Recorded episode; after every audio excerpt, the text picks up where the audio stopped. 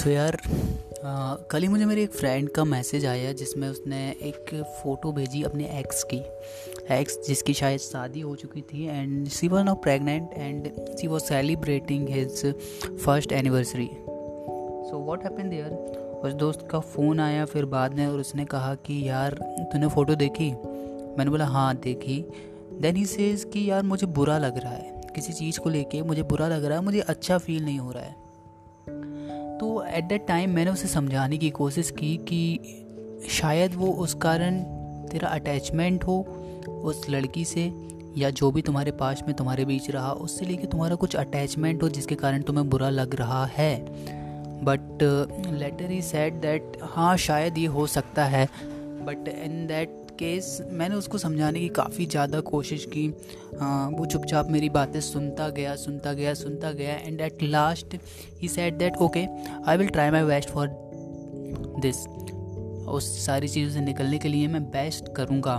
तो यहाँ पे जो लेसन्स हैं हमें कहाँ से मिलते हैं? हमें अपने प्रीवियस एक्सपीरियंस से मिलते हैं। So one of the experience of my life I am sharing with you is that at a time I met a girl I met a girl और उससे काफ़ी ज़्यादा अटैचमेंट हो गया था हमारा अच्छा खासा रिलेशनशिप था। And then suddenly after three two four years she left saying that I found someone else ठीक है? वो चली गई। Uh, उस कंडीशन में ये था कि मेरा उसके साथ काफ़ी ज़्यादा अटैचमेंट रहा। एकदम मैं ये सोचता था कि यार हाँ that is the true love I I I will I मतलब आप कह सकते हैं ना कि मैं एक साइड से प्यार करता रहूँगा, चाहे उसे जो करना है वो करें। मैंने कभी उसे एब्यूज़ नहीं किया, कभी उसे डिफेम नहीं किया बट अभी ये टाइम आ गया था कि मैं उसके बारे में कुछ बोलूँ। बट अभी भी मैं उसके बारे में कुछ गलत नहीं बोलना चाहता बट आप ये स्टोरी सुनेंगे तो ये आपके लिए एक लेसन होगा।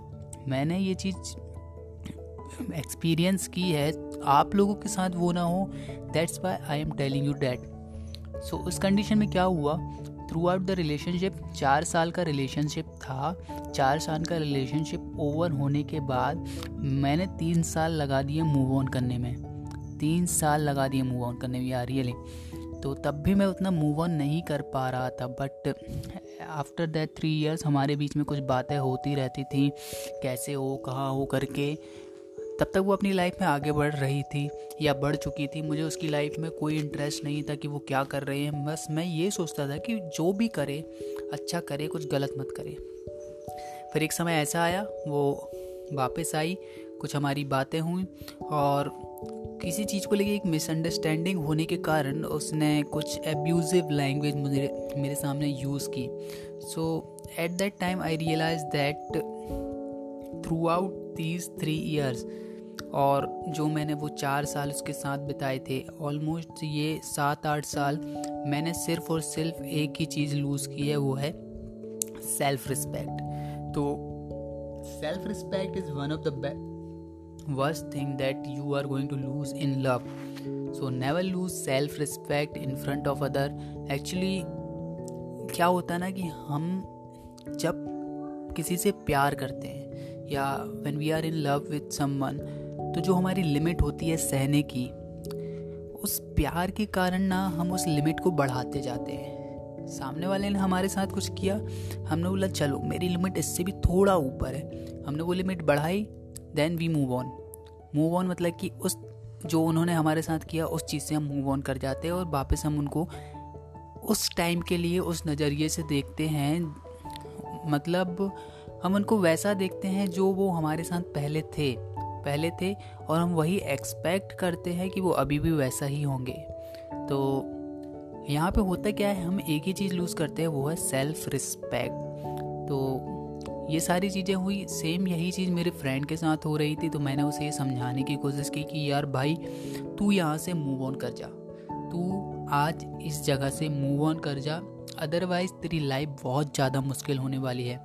अब एक बात मैं और बता दूँ, जब यही बात मुझसे पहले कोई बोलता था, या मैं बहुत सारी यूट्यूब सेशंस देखता था, बहुत सारे ऐसे ब्रेकअप मोटिवेशनल वीडियो देखता था, सब जगह यही चीज़ बोली गई थी कि सेल्फ रिस्पेक्ट अपनी सेल्फ रिस्पेक्ट मत खो। The best revenge is not taking any revenge ये इस टाइप की चीज़ें। तो वहाँ पर मुझे इन बातों पे भरोसा बिल्कुल नहीं होता था। अंदर जो भी इंसान था, उसे ये सारी चीज़ें एक्सेप्ट नहीं कर पा रहा था। तो उस समय कुछ ऐसा ही हुआ मेरे साथ। तो मुझे इसकी कंडीशन पता थी कि आज मैं इसे जो कुछ बोलने वाला हूँ ये वो सारी चीज़ों को उन सारी चीज़ों को एक्सेप्ट नहीं करने वाला। बट फिर भी मैंने उसे समझाया ये अपने सारे एक्सपीरियंस शेयर किए।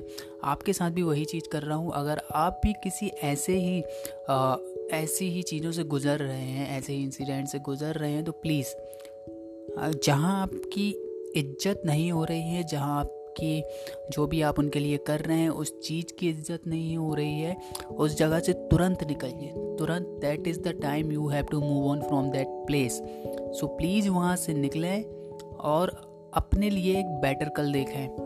देखो, एक बार बेटर कल बन जाएगा ना, एक बार बेटर चीज़ें होने लगेंगी। जब आपकी लाइफ में बेस्ट मोमेंट आएँगे, तब आपके साथ सब होंगे। ये सारी चीज़ें बहुत लोग कहते हैं कि बुरे समय पे तुम्हारे साथ कोई नहीं होता और जब अच्छा समय आता है तो लोग झक मार के तुम्हारे पीछे आते हैं। तो वह उनकी ये बात सही है। कभी ना कभी आपके साथ भी ऐसा होगा।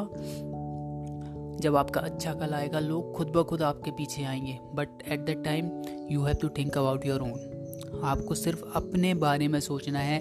इन सारे परपंचों में पढ़ने से कोई मतलब नहीं है यार। लाइफ है। अपने तरीके से जियो, किसी और के लिए बर्बाद ना करो। मैंने अपने लिए अपनी लाइफ दूसरे के लिए आठ साल मैंने एक तरीके से बर्बाद किए ना। एक एक समय ऐसा हो गया था, एकदम बिल्कुल इमोशनली ब्लैकआउट सा हो जाता था कि यार ये नहीं मिला तो क्या होगा, ये नहीं हुआ तो क्या होगा। एंड दैट टाइम मुझे ये लगता था कि हाँ मुझे इन सारी चीज़ों से निकलना पड़ेगा बट मैं निकल नहीं पा रहा था। तो जो ये इंसिडेंट लास्ट कुछ दिनों में हुआ, जब ये मैं ये पॉडकास्ट बना रहा था, उसके कुछ दिन पहले ये इंसिडेंट हुआ, उस वक्त से मेरा जो दिमाग है, एकदम पूरा फ्री हो चुका है। सारी चीज़ें मैं भूल चुका हूँ कि किसने क्या किया, मेरे साथ क्या नहीं किया, देखो, मुझे कोई मतलब नहीं है किसने क्या किया। ऊपर वाला सब देख रहा है। यार, जो ऊपर बैठा है ना, वो सब देख रहा है, सारी चीज़ें अच्छे तरीके से देख रहा है। वक्त आएगा, मैं नहीं चाहता कि उनके साथ वैसा हो, उनके साथ वैसा कुछ भी हो, क्योंकि वो उतना नहीं सह पाएँगे यार। वो उतना नहीं सह पाएँगे, क्योंकि वो वैसे लोग हैं ना, छोड़ो, खैर, उनके बारे में बात करने से कोई मतलब नहीं। मैं अब यहाँ पे अपने बारे में बात करता हूँ, आपके बारे में बात करता हूँ। मेरा कहना ये है, जस्ट लिव योर लाइफ किसी के साथ कुछ गलत मत करो, अपनी सेल्फ रिस्पेक्ट अपनी रिस्पेक्ट करो, खुद की सेल्फ रिस्पेक्ट पे ध्यान दो, दूसरों के बहकावे मत आओ तो कहने का मतलब ये है कि ये जो है, वक्त है थोड़ा सा हार्ड है टाइम हार्ड है, लोगों के पास उसके अलावा, ये सारे रिलेशनशिप के अलावा भी बहुत सारे बहुत सारे बैरियर्स हैं लाइफ में, लेकिन हम वो सारे बैरियर्स के पहले, सबसे पहले प्रायोरिटी दे रहे थे रिलेशनशिप को।